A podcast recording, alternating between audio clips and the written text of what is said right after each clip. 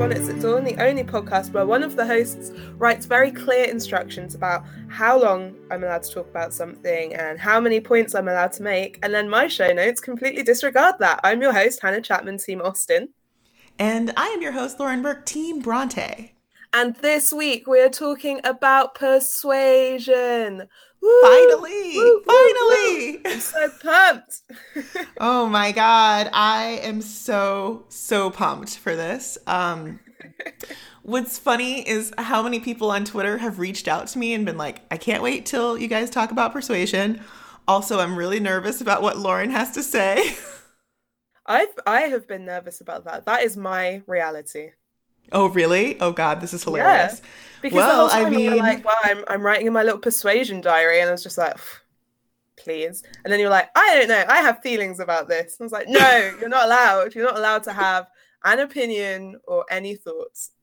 which is really funny because like the first time I read Persuasion, which was on my honeymoon, um, where I went to I went to Stratford and London, and then I also made a stop to Bath.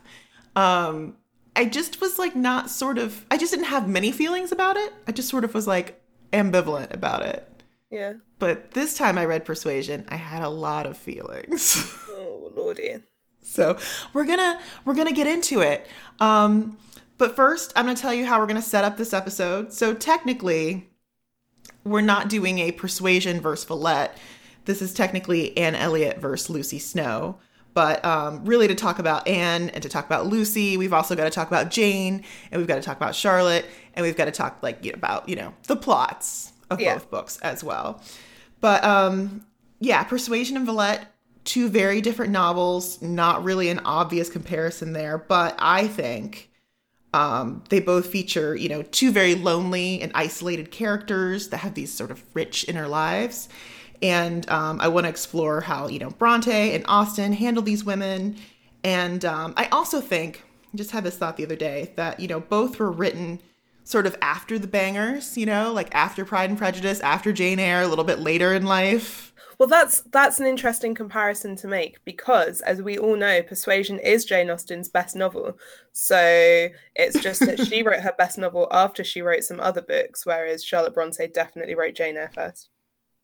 Well, so I was the professor, and there was yeah, but yes, yes. Okay, like, fine, but she wrote Villette after her popular, like her most popular book. But yes, but Villette isn't better than Jane Eyre, and Persuasion is better than Pride and Prejudice. so I don't know, man.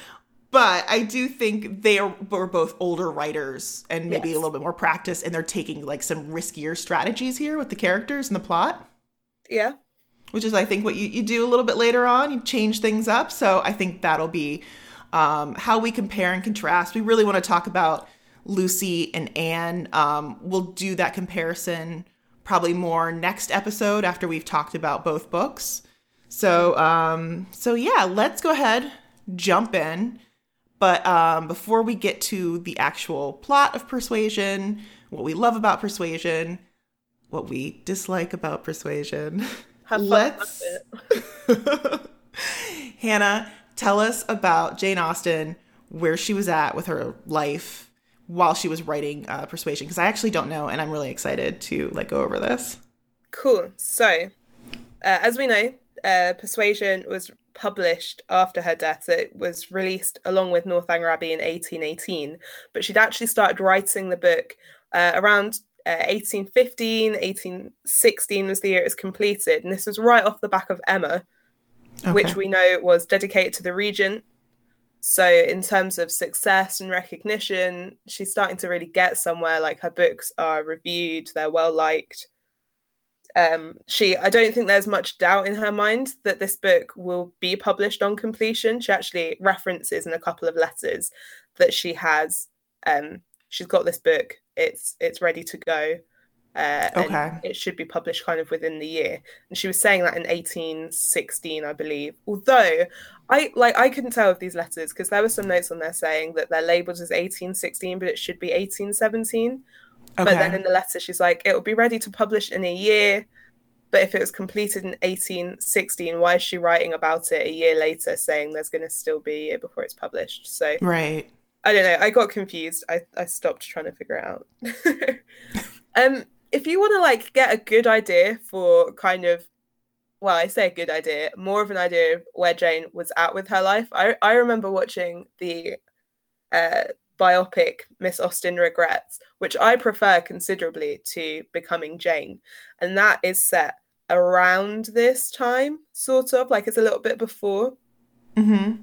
So in terms of context of like what the time was like and where more of her family were at, and kind of the domestic world she was living in like that's that's a really good starting point. Because what's really interesting about this time is her brother Charles has just lost his wife Fanny Palmer. Her brother Henry is ill and then he goes bankrupt so he's got a lot of worries on his mind.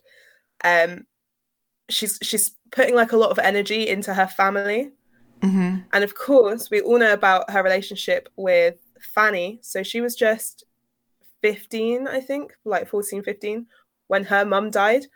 And how old was Anne Elliot when her mum died? Similar sort of age. Oh. Nice. So, I yeah, did not know this. like we all know about yeah. Fanny, except for me. so what's really nice about this time and where kind of Jane is at in terms of her relationships with people is that her and Fanny are steadily becoming closer and closer and closer. And mm-hmm. after Jane's death, Cassandra does say in a letter to Fanny that other than herself, uh, there was no one that knew Jane as well as Fanny did. The two of them were writing okay. constantly. There's a few letters where Jane is saying to Fanny, like, you need to write something that I can read aloud so that people don't think we're up to something. like, they were just talking about guys and like getting advice. And I think when you think about these letters in the context of persuasion, everyone really loves to make things autobiographical. I'll talk more about that in a second. Oh, but yes. But actually, I think there's some torment here. What do you say to someone who's in love? And I, I'm wondering how much of Jane is in Lady Russell. That's actually really fascinating because I think that's what I have uh, in my notes later to talk about with Villette and Charlotte Bronte. Like everyone mm-hmm. wants to make it autobiographical, which I have conflicting feelings on. However, there are some like undeniable things that you know the parallels in that book yeah. with her life. So that's fascinating. I actually did not know that. I'm not saying there isn't any any Jane in Anne, but right. Actually, I'll, I'll, read some quotes to you. It just it really struck me in a way that I haven't really thought about it before until this reading. Mm-hmm. That that persuasion is it's this amazing book for so many reasons. But then when you think about her relationship with her niece, like Fanny is Anne. Mm-hmm. Like it's it's a cautionary tale. It's a love story. It's uh, what could have been, what might not have. Like I don't know. There's just there's so much about it that's more than just Anne and Captain Wentworth getting together. Right. About choices. And I think I don't know, like I would I would love to read I'm I'm coming over to the idea of fan fiction. I would love to read a book from Lady Russell's point of view because she is now yeah. I think one of my favorite characters just in terms of she's really not she's not explored very much in the book. Right. She is definitely like a supporting character, but I think she's fascinating she's fascinating to me in a way that she wasn't before. So, um, some good romantic advice to Fanny from Jane Austen was uh, Your affection gives me the highest pleasure, but indeed, you must not let anything depend on my opinion. Your own feelings and none but your own should determine such an important point. So, that was written in 1814. Okay. Uh, okay. Persuasion is set between 1814 and 1815, by the way. That's a fun fact. It's the only one of her books that actually has dates, mm-hmm. like a very specific time. And then, years may pass before he is independent. You like him well enough to marry, but not well enough to wait. Nothing can be compared to the misery of being bound without love, bound to one and preferring another. That is a punishment which you do not deserve. Whoa and these these are just two. These are just two quotes. It's pretty like, like on many. the nose. Yeah, that's amazing. Yeah. Yeah, there's there's so much of it and they talk so much about like there's so many different guys and like Fanny is really unsure and like one of them maybe doesn't have enough money, one of them's re- she's really secure of his affections and Jane's just like, "Well, you need to slow down. Like you are very young. like right. You've got you've got time. There is time." Right. That's really um, interesting to me. That's making me really like view Lady Russell in a different way because, and I have yes. said this before, like, yeah, she's not like an overt figure. Like, I feel like she's very different than a lot of other like characters in other Jane Austen novels. Um, I love that she's like an independent woman too. Mm-hmm. Yes, like she's right. she's widowed and she doesn't really seem bothered to get married again. She's already got you know she's got her life, she's got her surrogate family, she's got Yeah. everything that she really needs. And Who else had her that? advice, Who else had that? Jane Austen, anyone? Hmm, Uh, Jane Austen, yeah. I like it. I like this a lot, actually. I, I, I'm so into it. I, we're going to get so many things going, Hannah. Like you're really stretching. But if this is if this is my straw to clutch at, then clutch I will. Yeah, I'm on board with you. I, I agree. Thank you. Now, uh, another thing that's worth noting about Persuasion is that lots of people think it is her it's her most romantic novel. hmm Typical romance. Um, it really is just all about yearning and unrequited love and requited love and torment and and finally being with someone. And I think for that reason, that's people really started to speculate like who is she writing about? Who is her Captain Wentworth? hmm there's someone there. She can't be writing about this never without having experienced love herself. And uh, we were talking about poetry in a previous episode. So I did find this little poem from Kipling. Lauren, am I allowed to read this? Are you going to cut Absolutely. it out? time? Okay. No, I think you should do it. So Rudyard Kipling wrote this poem called Jane's Marriage, and it's about persuasion. Oh. Jane went to paradise. That was only fair. Good Sir Walter met her first and led her up the stair. Henry and Tobias and Miguel of Spain stood with Shakespeare at the top to welcome Jane. Then the three archangels offered out a hand, anything in heaven's gift that she might command. Azrael's eyes upon her, Raphael's wings above, Michael's sword against her heart, Jane said, Love. Instantly, the understanding seraphim laid their fingers on their lips and went to look for him. Stole across the zodiac, harnessed Charles Wain, and whispered around the nebulae who loved Jane. In a private limbo where none had thought to look, sat a Hampshire gentleman reading of a book. It was called Persuasion, and it told the plain love story between him and Jane. He heard the question circle heaven through, closed the book and answered, I did and do.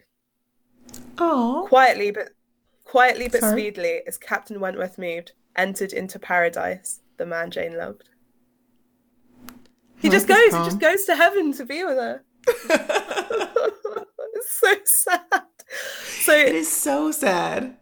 I was messaging Lauren earlier and I was just like, I'm reading these letters and I'm crying. and it's it's been it's been an emotional day, guys. I don't usually get that upset about this stuff, but um I don't know. Persuasion. Well, that's an interesting thing that you bring up. Like, because when we were messaging earlier, you're talking about, you know, like, was she lonely? You know, who did she love? And um, the fact that so many people want to make it like autobiographical or want to like say, like, you know, who was her Captain Wentworth? Um, and also, so many people say, like, can she write so well about love without ever being in love?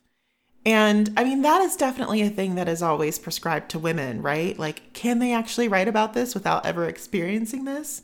Whereas, like, you know, George R. R. Martin's never, like, questioned about dragons and shit, right? I mean, like, Well, we I do think this with women authors. I think that when I think it's this perception of what love is to the to the sexes. So it's the idea that for a woman to have loved, the ultimate goal is to marry them and have a child and settle down, and that that is the ultimate thing of love. Whereas a guy uh, or a male writer can have a number of loves, but actually, if they leave, it's like, oh, if you truly love something, you have to let them go, and it's almost Mhm. like you can love independently of the other person. You can like feel this passion and like still get away with truly loving them but if a woman talks about love if she's single if she's a if she's a spinster she she hasn't like reached the final goal and it's like oh well you can still like it's just we're just talking about feelings you don't get a certificate to prove that you've loved someone and i don't think men are i, I don't think male writers are kind of expected to prove it in the Right. same way Right.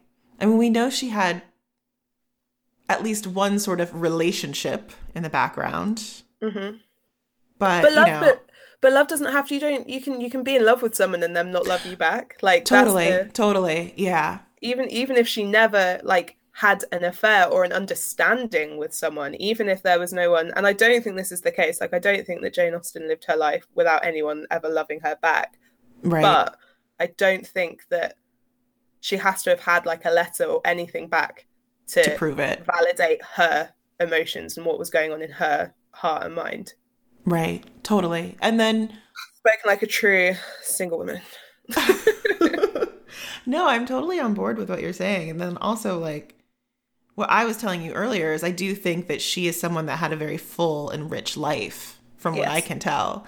And, um, you know, was very involved with her family and was very social and active. And I think she made the best of her circumstances too, like as someone that, you know, without a ton of money and without like a ton of freedom. Like, she really lived her life to the fullest in Yeah. my eyes. So, so yeah. Oh, Jane. I just wish she'd have been able to travel. Yes, I do too. I'm going to talk a lot about that next episode, actually. Okay. Yeah, just I, I really do too. that that would be the thing. That would like if I if I was one of those angels, I'd have been like, tell you what, we're not going to bring this dude up to heaven, but we are going to send you on a pretty good round the world cruise. What do you say? That would have been great. Like, had she been able to live a little bit longer, write a little bit longer, and travel, Mhm. we would have gotten like some some great shit. I think. I think she should have. I think she should have married a naval officer. yeah. Well, she was a naval spy. Remember that. Remember, never, lest we ever forget. Never forget. So, Lauren, why don't you tell us a little bit about persuasion itself? So, what's the what's the story? Remember, keep it brief. keeping it brief because everyone has read this novel um a million times you know as in the early days of the podcast i would kind of survey everyone about you know their top austen books and i feel like persuasion is like the number one by far. Yeah, y'all love persuasion. Um so you guys have all read it. You don't really need me to recap it for you but i'm gonna and just in case it's been a while or in case you're just like hardcore team bronte and you're just not here for persuasion. Sometimes if I can't sleep, I'll like Skype with Lauren and I say, Lauren, can you tell me a story? And she says, What story do you want? I'm like, Recap persuasion.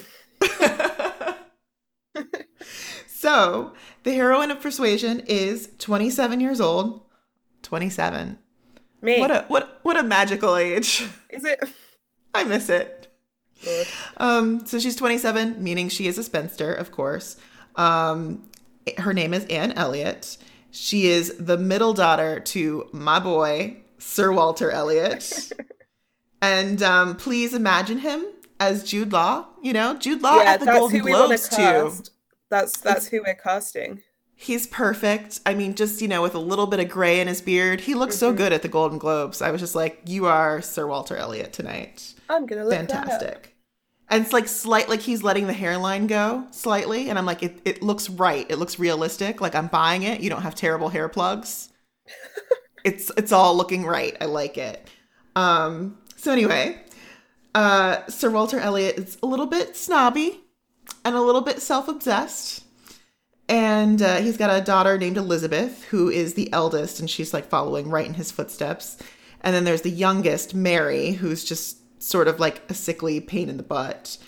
And uh, she's married to Charles Musgrove, who would much rather be married to Anne, I'm Well- sure.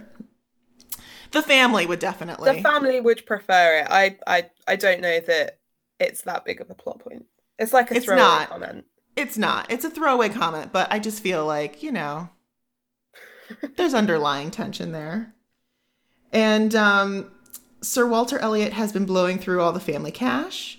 So he's got to rent out the family home, Kellynch Hall, to make ends meet, much to his dismay, sadly enough. Uh, he ends up renting to Admiral Croft, who is the brother in law to Anne's lost love, the now successful and rich Captain Wentworth. Uh, Wentworth had proposed to Anne eight years prior, but he was poor and just a little nobody. Certainly a nobody to to Walter. Mhm. And um, you know, Anne's surrogate mother, Lady Russell, had really encouraged her to decline the proposal for reasons that we were sort of talking about above. You're really young. You know, he's about to go off to war. We don't really know what's going to happen. Like, maybe just slow down, take your time. It was it was really uncertain with that. Yeah. Yeah. And it makes sense it, it is actually good like practical advice um so that's kind of actually one of the things i like about persuasion is that lady russell's not the villain it's just really she's just the only one looking out for anne's best interests because sir walter elliot you know he's off doing whatever Well, I think doing. I think what uh, Austen's very fair in it, in that Mhm, she she is we get Lady Russell's opinion, we get Anne's opinion, but also without knowing that that's what they're talking about, we also get the Crofts' opinion on it as well when they're at the Musgroves and talking about short engagements. And if it was a time of war, he wouldn't wait; he would just marry Louisa straight away. And so, as a reader, you think that they're talking about um, Wentworth and Louisa, but they, they are talking about Wentworth and Anne. Without Mhm. that, that's why we're getting this information. Yeah, exactly. So it's it is a very reasoned book, which is I think one of its strengths, but then also like something that makes it a little less dramatic for me. But we'll get into that. We'll get into that. Yeah, sorry. But um Anne has suffered very quietly for like the past 8 years and um eventually her and Wentworth are brought back together because yeah, the Crofts are renting this home. Wentworth's come back from war and um they're sort of brought together by her family's misfortunes and spoiler alert, Anne and Wentworth are, you know, reunited after he writes the best letter ever. oh, I know. Yeah, they're brought together by his his writing skills. I can listen no longer in silence. Now, do before we go any further, I just want to, we've got to get something covered, right? Sure. These notes, you're calling them Wency. We've Mhm. got, we've got Wentworth, Wency. Um, I called him Fred at one point, but we can't call him Fred because that's definitely Mags's brother. Can't be Fred. Oh, what about sure. just Cap- Captain? Captain. Oh, Captain, my Captain? Yeah. Okay. Can we call him Captain? Sure, let's do it. Thanks. Captain. Cappy. Who knows Cap. what he's going to get called? You've all been warned. So now, Hannah, this is your top five books of all time? oh, this is my top book. It's your top book of all time. Yeah, I don't. Maybe I do like something better, but um, I think this is probably no. I think This yeah, I think this is like my top. This is my top book, Okay. and then there are others that I think are really good. It's just this. This is my favorite. This is your favorite. This is like comfort reading. Like you return to this book all the time, right? Yeah, I do return to this book a lot. Um, Oh man. Oh man. Can you can you give us three things you love about persuasion? You can give us more if you need to. I can't give you three things. I'm sorry. I try to write three things, and my excuse is that I think some of these things are all one thing, Okay. but they're facets of it. All right. I'm My I'm excited to hear it. My love of persuasion is faceted like a diamond. Also, there are so many more things I love about this book. Uh, Mhm. Jane Austen's like nature descriptions in it that we don't get in any other novels. That's really Mm. exciting. Uh, the opening, like the fact that Anne is silent, I think for the first chapter of the book, like Mhm. so reflective of her character. I think, I think Jane Austen's killing it. But those aren't those aren't the things that I've got.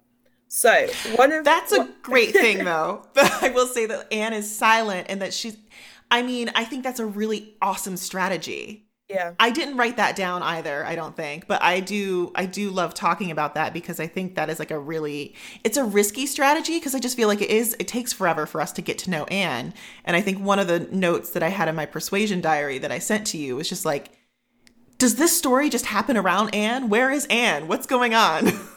But that's the you know we But we that is a great- about the Elliot's relationship with Kellynch Hall, the baronetcy, Elizabeth's disappointment, uh, Sir Walter's vanity, Mrs. Clay, uh, Miss Clay, Mr. Shepherd, yeah. uh, Lady Russell, all of these people, all of these people making decisions about this woman, and like that's that's the thing, isn't it? It's like yes, it is. is Yeah. around her, but that doesn't mean that she's less of a heroine. It's just it's just making like it's making it very clear, and then we're introduced to Anne almost like a side thought. Oh, Anne. Yeah, exactly. Which I think is like it's a risky strategy, right? It's like something that you wouldn't advise, you know, a writer to do if you're you're writing a contemporary novel. It's like, no, we need to make a connection really with the No, I tell you protagonist what, as soon though. as possible, but I think that's advice that you would give to a new writer. Yeah. But if if a writer who is successful and popular turns around and is like, "This is how I'm going to open my book," then I, I think you. I don't. I don't know if it's as much of a risk for Jane Austen. It's not. No, it's not. I think it's really well handled. I think it's like really. I think it's great.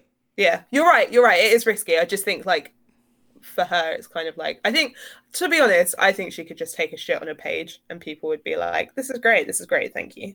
Yeah, I mean, if you're one of the greatest writers of all time, you can really you can try yeah. this out. I feel like yeah, if you're maybe a new or younger writer, like this would be a note maybe definitely from your publisher, or if you're writing like a film script for sure. Well, yeah, because remember something Psycho, that you get a note about.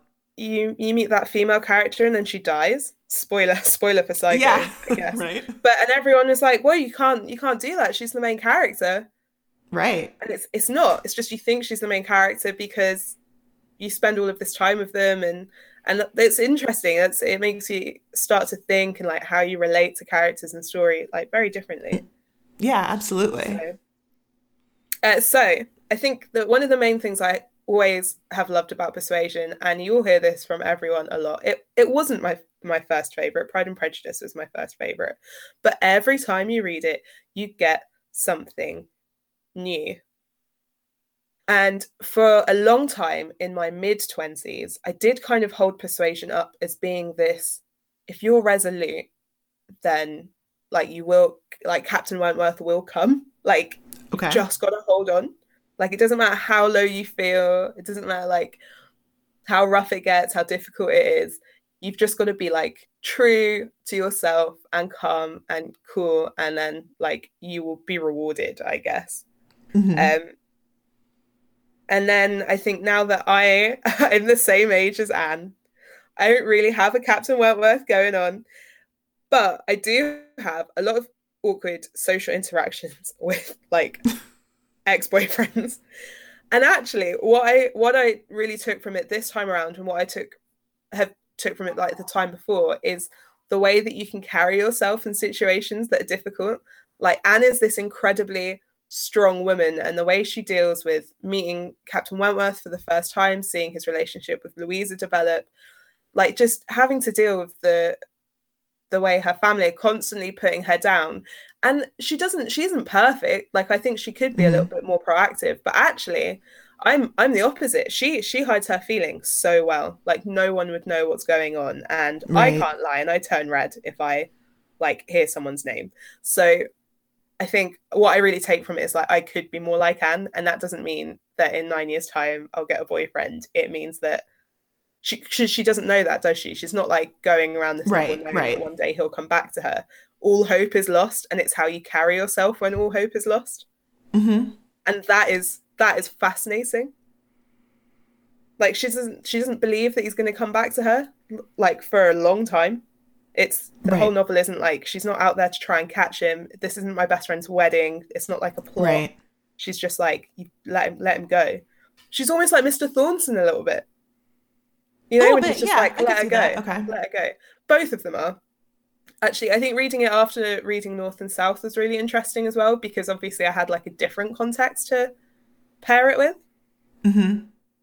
So um, I've got a quote. It's really good. This is the first meeting. Um, Captain Wentworth has come to visit. So at this point, he's met all of her extended family, the Musgroves. He's been in town, but she hasn't seen him face to face. She knows that he's come up in that she's come up in conversation with him, which is kind of his way of saying like, "Yes, I know, Anne. You don't have to like formally introduce us to mm-hmm. kind of make it a bit easier." So he's just turned up at her sister Mary's cottage, and he goes, Mary, very much gratified by this attention, was delighted to receive him, while a thousand feelings rushed on Anne, of which this was the most consoling that it would soon be over. And it was soon over. Then goes on to say, Her eyes met Captain Wentworth's, a bow, a curtsy passed. She heard his voice. He talked to Mary, said all that was right, said something to the Miss Musgroves, enough to mark an easy fitting. The room seemed full of persons and voices, but a few minutes ended it. And then, it is over. It is over. She repeated to herself again and again in nervous gratitude. The worst is over. Wrong. It'll get worse, Anne. Don't worry, it will get worse. I think I think she feels the most out of any of Jane Austen's characters.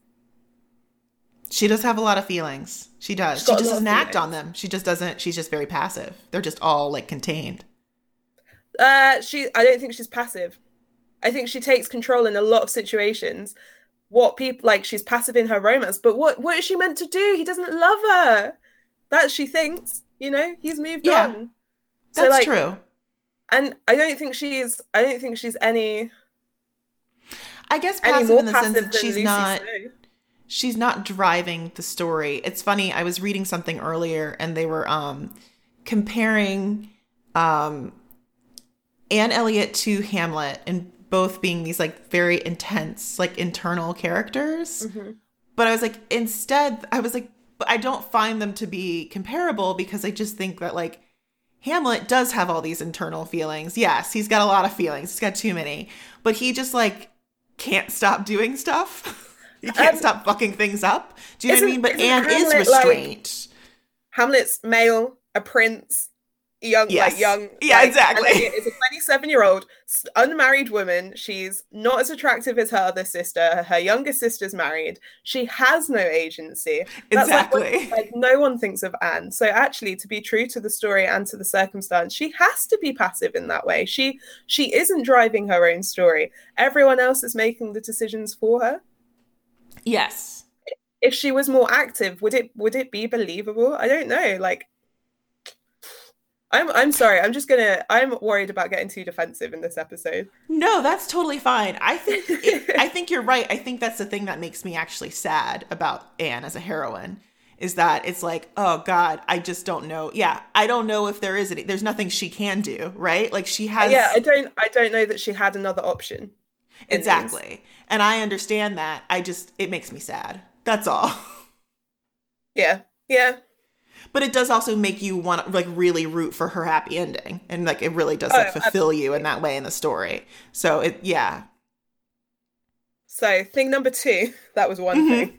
Thing number two is, and this is a quick one, but there's this quote, and I think every time I like go through a breakup or have a bad day or whatever, I will like find this quote and I keep telling it to myself. Uh, especially when you meet someone's new girlfriend.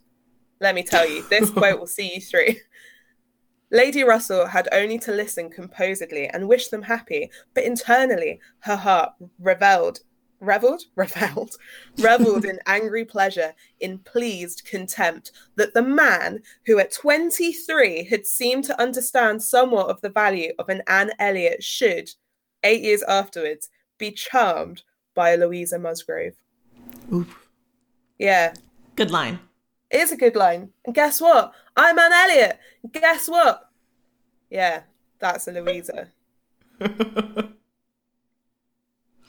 I like that. That's how you see your romantic rivals. Yeah, man. obviously, obviously, I'm sad, Anne Elliot. Okay, thing the third, thing the third. I'm going to try and move quickly through these. Um, this is. I wish you know. I I wanted to find some quotes for this, but then I was worried I had too much, too many quotes from letters and the poems and stuff. But on this reading as well, this occurred to me for the very first time. I actually think that the Admiral and Mrs. Croft are in there to give us.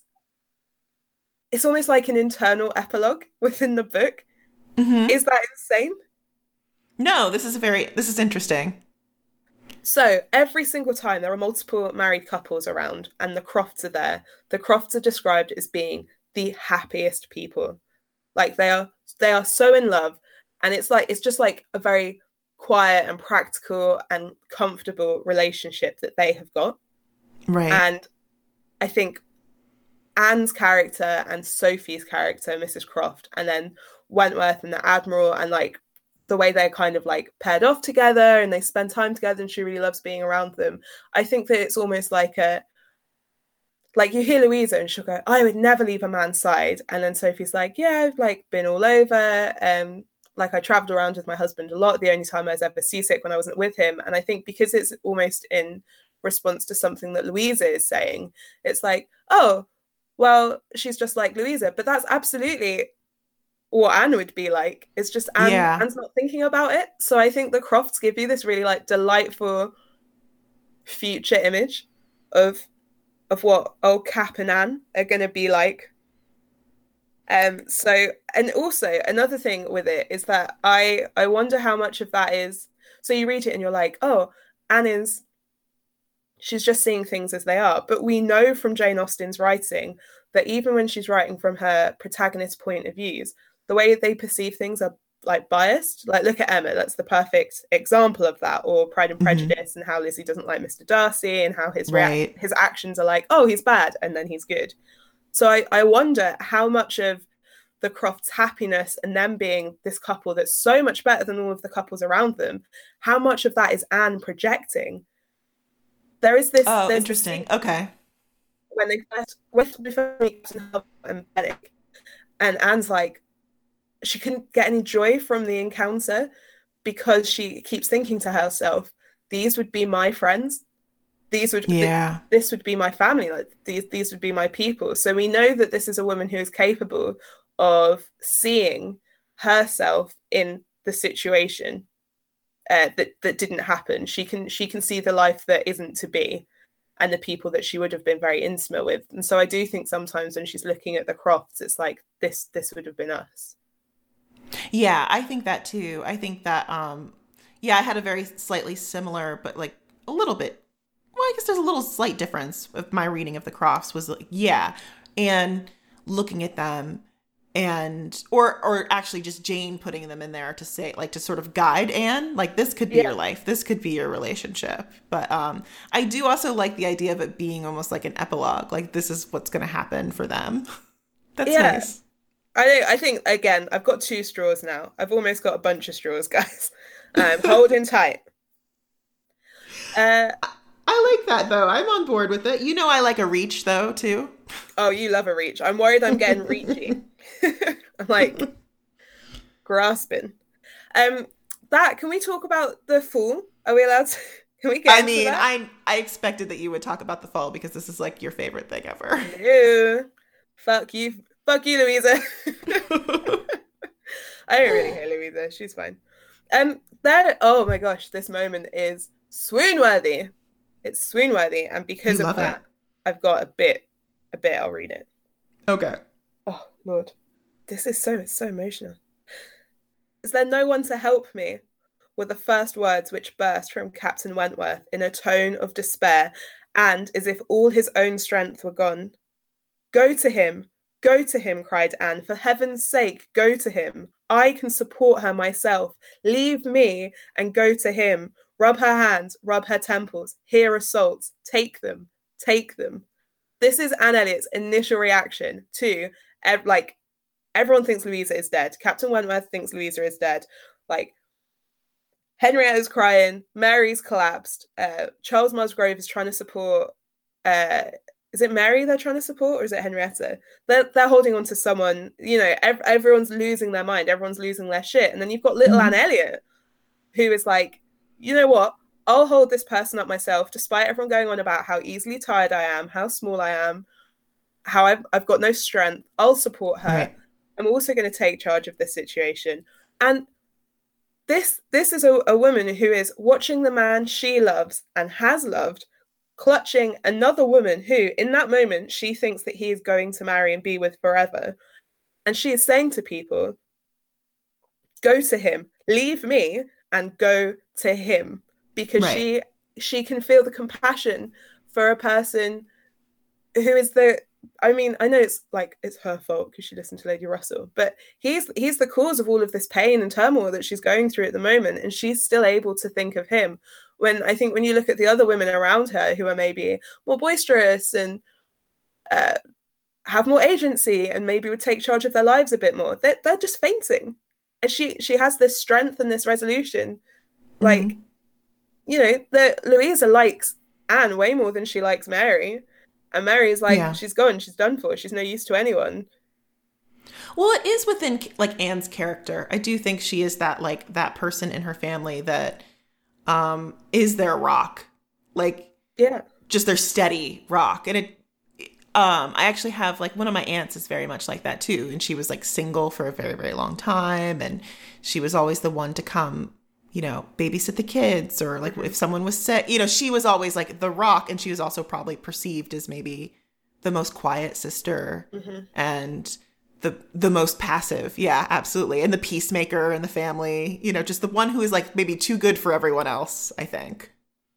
Yeah. And that's how I think of Anne Elliot too. So I do actually I think this is very in character that she would just be like the steady, quiet rock.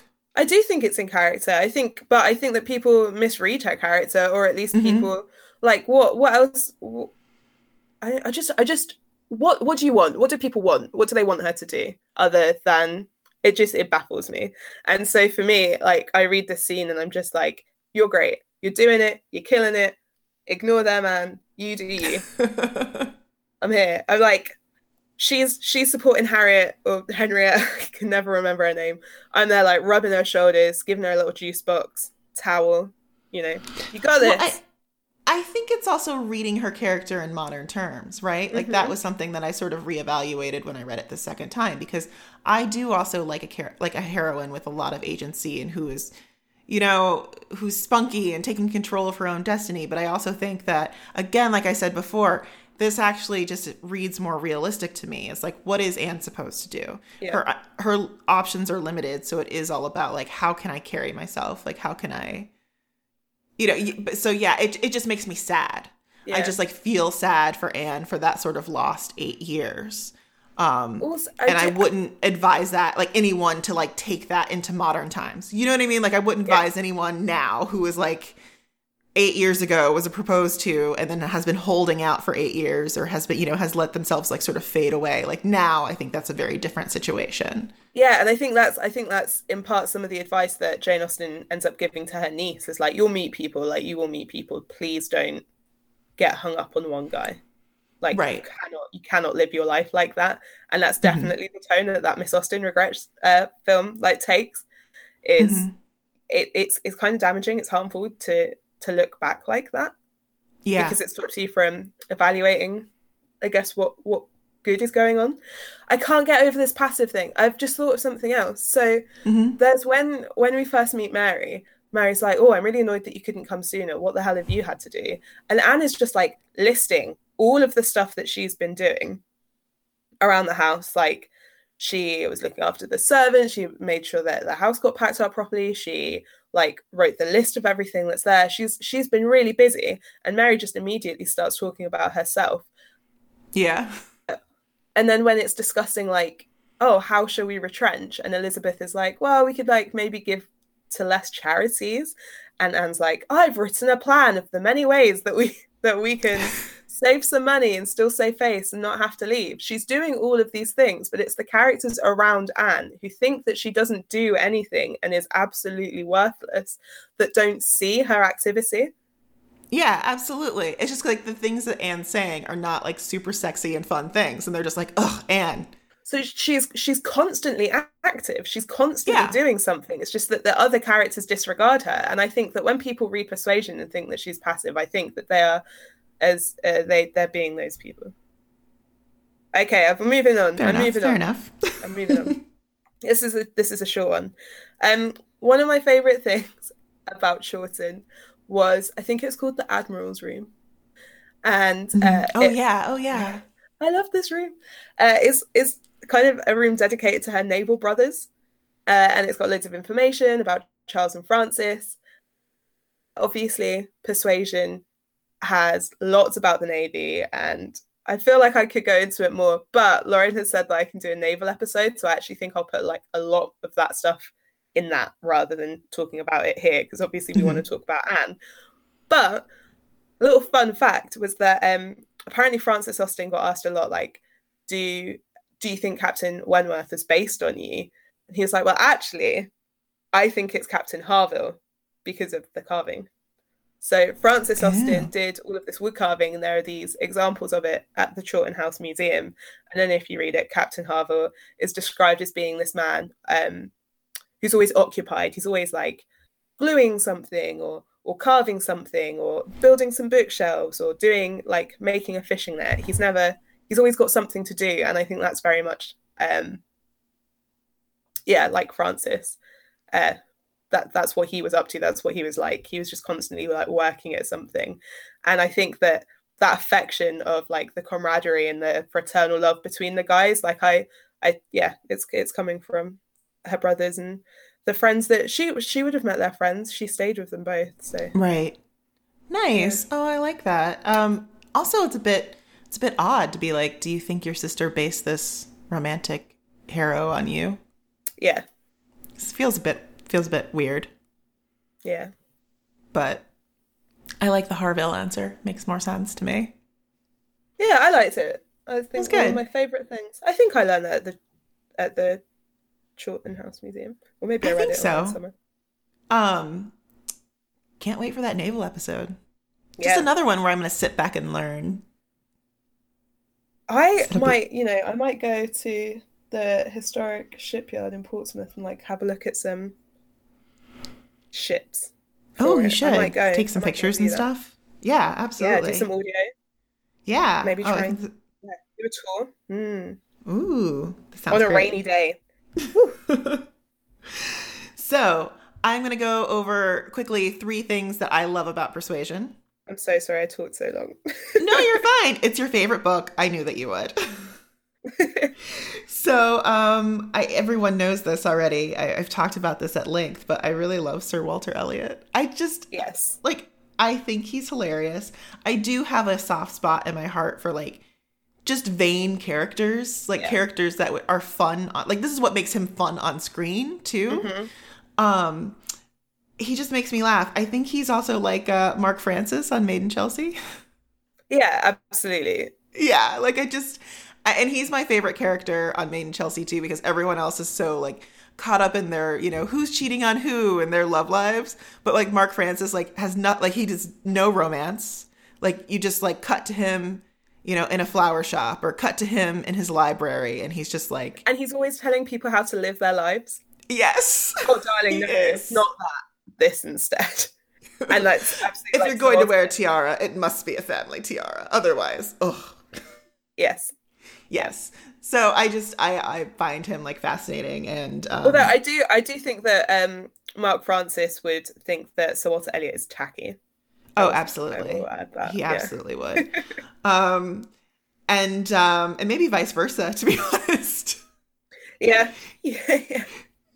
But like I think Sir Walter Elliot too is like one of those characters. I think he represents sort of like like this is why Austen translates so well to screen too. Like Mhm. just his one-liners, just like, you know, he is one of those characters that with just one line, you can tell exactly like who he is. And that I think is like the best of Austen's writing. Like that's like her her crazy superpower. it's her dialogue Yeah, and if, if you look at Sir Walter, is he's definitely like one of the the comedy elements. That's where like the wit is really Yes. coming into it to balance out the very sad and like somber tone of the rest of the book. So you've got Sir Walter, yes. and then definitely Mary as well. Yeah. And Mhm. then um, the descriptions of the Crofts, I would say those are the points where you will get like some of your funnier, like throwaway lines or like snappy remarks. And it's not because it's not like you're not laughing with them. You're kind of like, oh my god, did you just say that? Like, yeah exactly Yeah. They're great. And um i mean yeah i think that's what i gravitate towards with austen like just in general too is like it's always her humor. It's always her like her like characters. Um i think the romance is great. And also like persuasion is such a like what a like classic like love story setup too. Mhm. like lost love like that is you know again like sh- that's just like you know classic romantic trope that has been used time and time and time again But Um, interesting that it's the only book for her that really does that. it is it is. But i think she does something really different with her romances every time though too. Yeah. she really and that's again one of her her strengths. Um so that's number one. Number two i um i love wentworth. I think he's the best austen hero like far beyond darcy. He's the most interesting. Yeah. like in the rankings of this podcast tell me if i'm wrong i believe he's only second to thornton because i do think thornton might be the r- leading romantic hero of this podcast Yeah. I mean, guys, after you've listened to this, maybe let us know um yeah what like how because I don't I don't know necessarily that I've got a clear idea of that. I would have just assumed Darcy. oh i think it's between thornton and wentworth for sure Mhm. let us know who wins in this showdown um but they're both self-made men i think they'd actually both get along like they're both very similar dudes Yeah. Yeah. Do you know and yeah, so I was thinking that too. And also you get all of these descriptions of um the curl of his lip. Like mm-hmm. like this little derisive smile because he's this this isn't a guy who can uh hide his emotions. So Darcy goes blank, doesn't he? Like yeah, he won't he, he doesn't react. He's like he's very shut down. And Wentworth has this quickness with his um like his emotions i think like he gets annoyed at times and anne can see it because although they've been apart for all this time she knows him best and she can see when he's like like please like stop or he makes these mm-hmm. little comments and thornton does the same in yes. a way that the the other guys they don't i don't think yeah i, I think they both have this uh, interesting dynamic too when you're talking about like mags and thornton and anne and um, Wentworth, where they're watching each other. Yeah, that's what really I, feeling each other's like moods. That first meeting when um when she's in the room, she's like aware of him, although she doesn't. Uh, the words aren't like, oh, she saw him more than anyone else. That that mm-hmm. scene, that moment, really reminds me of the uh, the dinner party scene at Thornton's house. Yeah, and he just knows where she is, and like there's loads of people around, but she's just really aware. And it's this is Anne like oh this is what he said to this person this is how they reacted to him. She's like analyzing everything and then it's it's all a lot. I, I so there there were a few north and south persuasion just they they yeah. feel they they feel close don't they? They do. Like, they do. They're very different plot wise obviously but yeah they feel there's like similar feelings. Um mm-hmm. and it's funny because i was just reading i won't talk about this book in particular right now but i'll just say i was reading like a jane austen like modern update recently. And um that was something that was really missing from the book. Um mm-hmm. was that the two characters, the Lizzie and the Darcy, they just weren't observing each other. They just weren't feeling each other in their own space. Um Yeah. And I do think that's one of the most powerful things about like an attraction, you know? It's just it's like for some reason in this book they just like cut to sex really quickly and i think that maybe the author felt yeah. like that was modern but i'm like no like when you are just attracted to someone and it just like their presence you know in the room just well, affects remember, you that's very powerful and that's we, timeless when we talked about naughty bonnets and i was reading those quotes about like do we have to make it sexy? Are these not already some of the like yeah yeah, like just it's it's aching. Like you just aches. Yeah. Like you read it and you're just exactly. like, oh my god. yeah. Yeah. Just yeah. So I think that's um that's a big strength of this book. And um also with Wentworth, I do actually really love that hazelnut scene. Yeah, does that make it into any of the adaptations? That's what I was just wondering. It's been I a while remember. since I've watched them, and I was like, oh wait, like because it's just funny and like he's just comparing Miss Musgrove to like a hazelnut and like admiring her for her strength of will and just you know sort of like Anne feels it as a dig on her, but also like I love that like I don't know I just think it's like, kind of ridiculous too. Yeah. Also, you just picked that nut off the ground. I've definitely like walked all over thousands of nuts, just like yeah. I will walk all over thousands of Louisa Musgroves. Oh. Yeah. We should put that on a t-shirt. we shouldn't. People go, oh, Hannah's been talking about me again. so, um, so yeah, enjoy Wentworth, enjoy the hazelnuts. You know, like I, I really hope uh, that persuasion play that we're going to see at the Jane Austen Festival in Kentucky. Yes. I mean, I hope we have a hazelnut scene in there. I just, hope. Just saying. I hope those naval reenactors are ready, Lauren. That's what I hope. I hope they know what's coming for them. I think they are. They're not ready. They are definitely not ready. Mary did, was trying to warn them, but they were just like, "Yeah, come by." It's like, no, really, she's coming. Hurricane so, Hannah. Hurricane Hannah for the naval officers. So, um, the final thing I will say about persuasion and what I do really, what I really responded um, to this time around when reading, and this is like from my persuasion diary, which I debated about reading like online, but it's it's a it's a long, ridiculous thing. I, no one wants to read this. this is why we need a blog so that you can you can write it up. I know. I, actually, think people would like to dip in, and then I can type up my Villette one, which is just written directly onto the pages of Villette. um, I think it's interesting to see people react to stuff and like pa- the passages in real time. Out. Yeah, mm-hmm. yeah, that is true. Um, Well, I will say uh, the thing that really struck me was like when we describe Anne, it's like we don't really talk about Anne. I feel like we talk about feelings. Mm-hmm. Um, and what I think is a really strong, well, we've gone over this strategy of like, we don't really know Anne. We don't really know Anne. And I'm the whole time, like during my persuasion diary, I'm just like every chapter, like, what's going on with Anne? Like, I want to know what's happening with her. And then suddenly you're just sort of like slapped in the face with Anne feelings. And that's like every time she sits down to play the piano, you get like these insights into Anne's life, which I think are just really, they're just really heartbreaking. Um, and I'll read this one passage. Oh, I can't remember which page it's on, but I think it's the first time that Anne sits down um, to play the piano. And it says, um, She played a great deal better than either of the Miss Musgroves but having no voice, no knowledge of the harp, and no fond parents to sit by, fancy themselves delighted her performance was thought little of, only out of civility, or to ref- refresh the others, as she was well aware. She knew that when she played, she was giving pleasure only to herself, but this was no new sensation. Excepting one short period of her life, she had never since the age of 14, never since the loss of her, of her dear mother, known the happiness of being listened to or encouraged by any just appreciation or real taste. In music, she had always used to feel alone in the world, and Mr. and Mrs. Musgrove's fond partiality for their own daughter's performance and total indifference to any other person's gave her much more pleasure for their sakes than mortification for her own.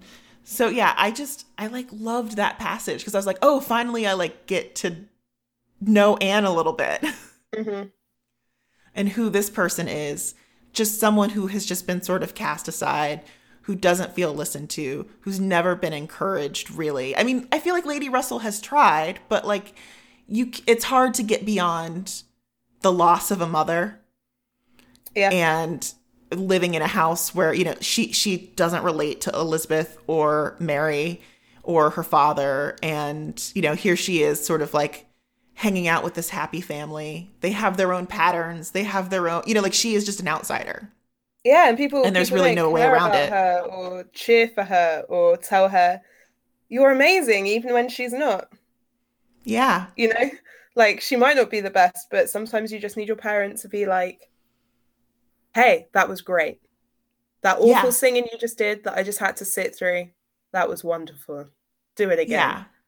Everyone's just like, "Oh, Anne, oh Anne Anne will do this or it doesn't matter like Anne's of no consequence. Why should right. Anne yeah. Yeah.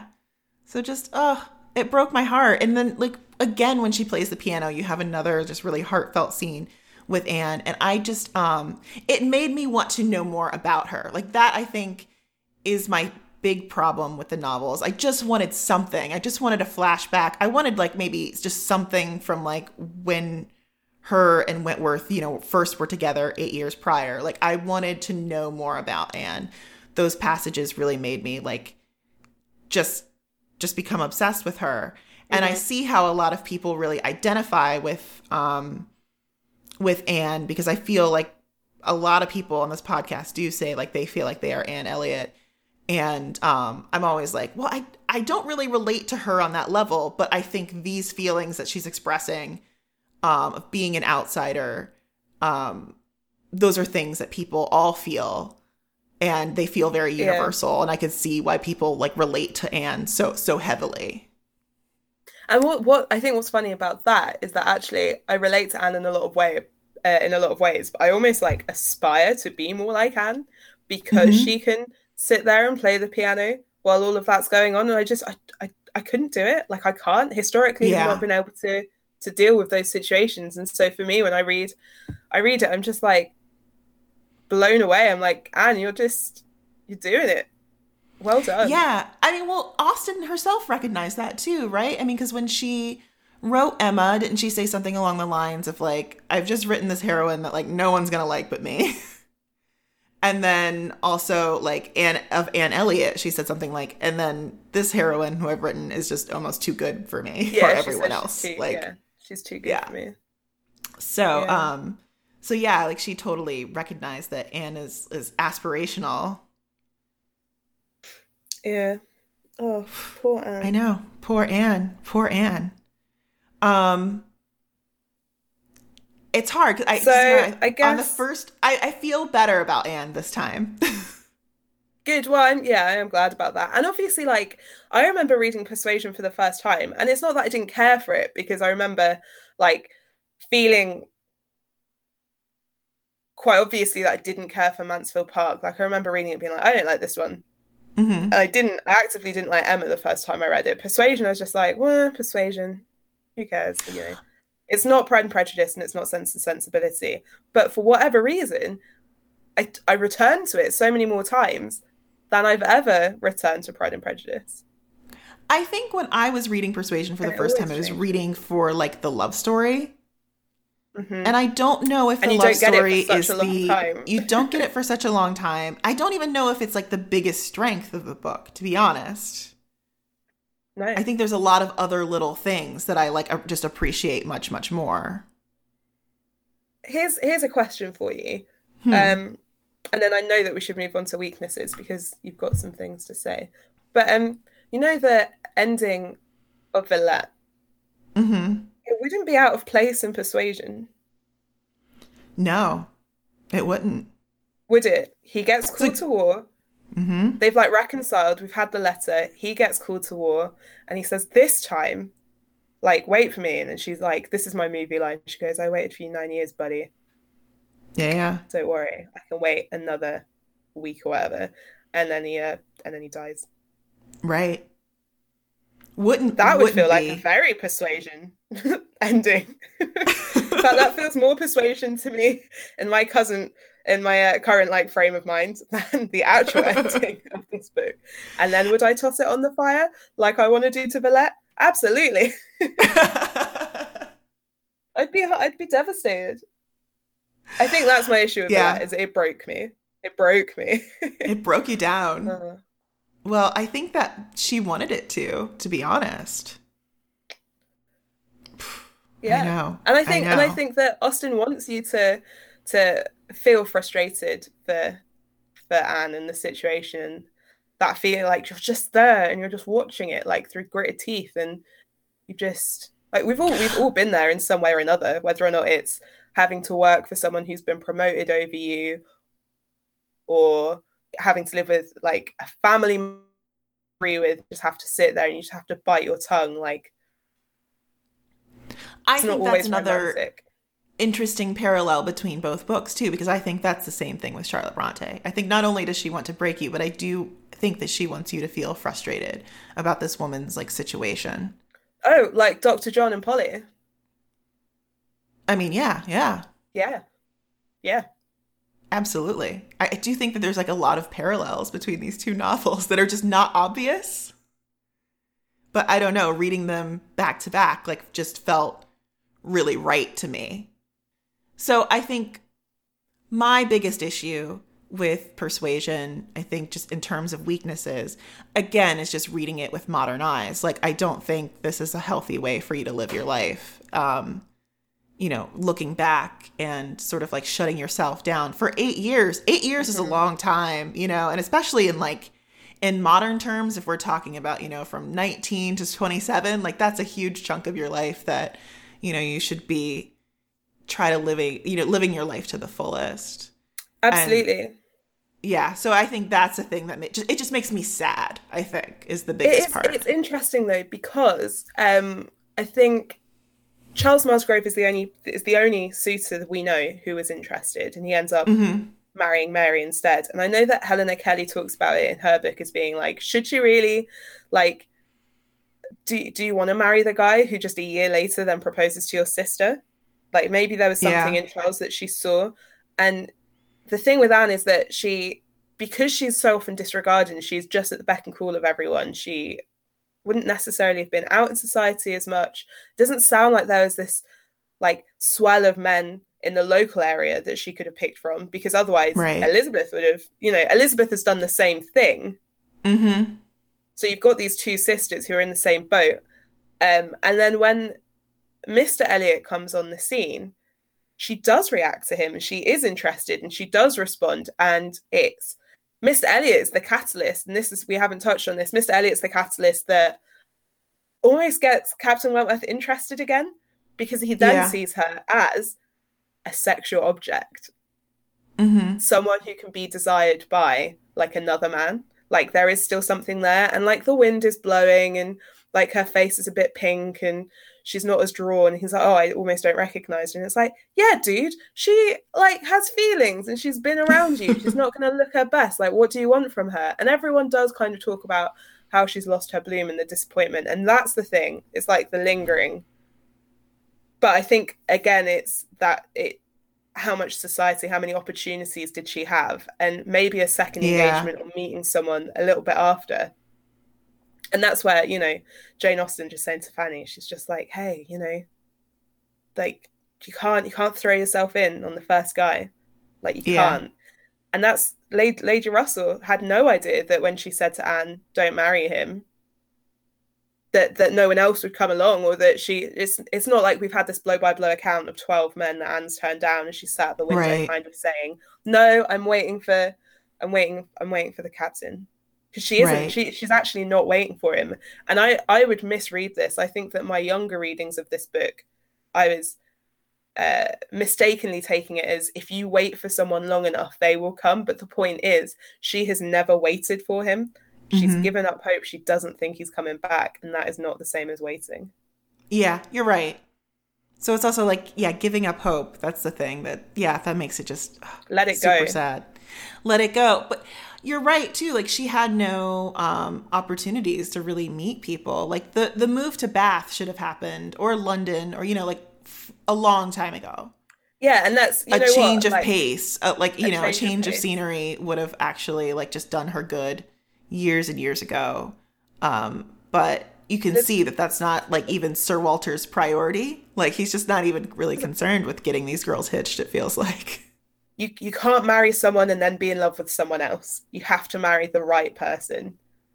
Yeah. And so whilst Elliot is waiting for who will be a baron, who will have money, who, you know, will will do all of that. And so for Elizabeth and Sir Walter Elliot, their undoing is the fact that Mr. Elliot is he's the guy. He's the guy. And even when he comes back on the scene, he's the guy again. It's like, Yeah. whoa, they're putting all their eggs in one basket. Yeah. Totally. And he's into Anne. But he's an idiot. He's a bad lad. He goes off with Mrs. Clay. So yeah. We haven't even like talked about how he's a bad lad, but he is. we'll talk about There him on the bad lad episode, but he's a very bad lad. Yeah, he is. He's a very bad lad. So, shall we table things for now and come back and talk about Villette? Yes.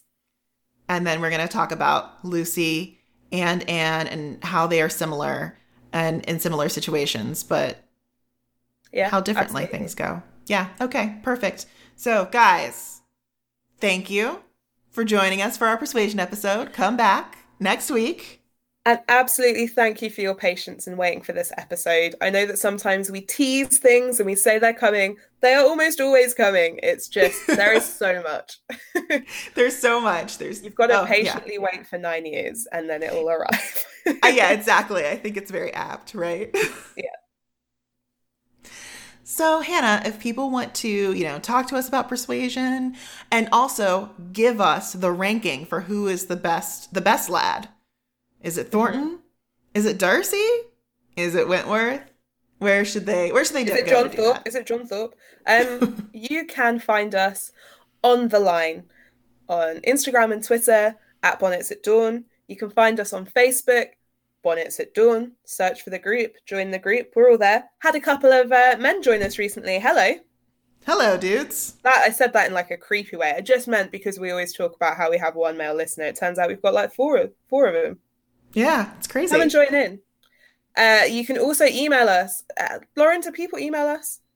Sometimes, every once in a while. I never know if I should say bonnets at dawn at gmail.com. It's a great time. Yeah, we've got a we've got an email signature. We might not, I don't know. I've never emailed. we, we do. We do. We do. We've got an email signature. And the only way to see it, send us an email. send us an email. And you could do another thing for us, guys. You could leave us an iTunes rating and review. Um, Oh, a few yeah. you have, and they're so great. Um, I love it, love it, love it when you include what you had for breakfast. So She keep that up. to know. I just wanna know. ideas. Toast I'm gets boring. It Except does. it doesn't. You know what I'm eating at the moment for breakfast? What? A lot of eggs. Uh, eggs are great. I bought a big box of them. Well, I think they're great. And now I work nine to five. I need to eat breakfast. You do. It seems. Yeah, It's the most important meal of the day, guys. it is. So go off, eat some breakfast. We'll talk at you another time. I'll talk more about persuasion. Lauren will finally get to talk about Villette. It's gonna be great. I'm very excited. We'll have a bonfire. Oh, yes. See you next right. time. Bye.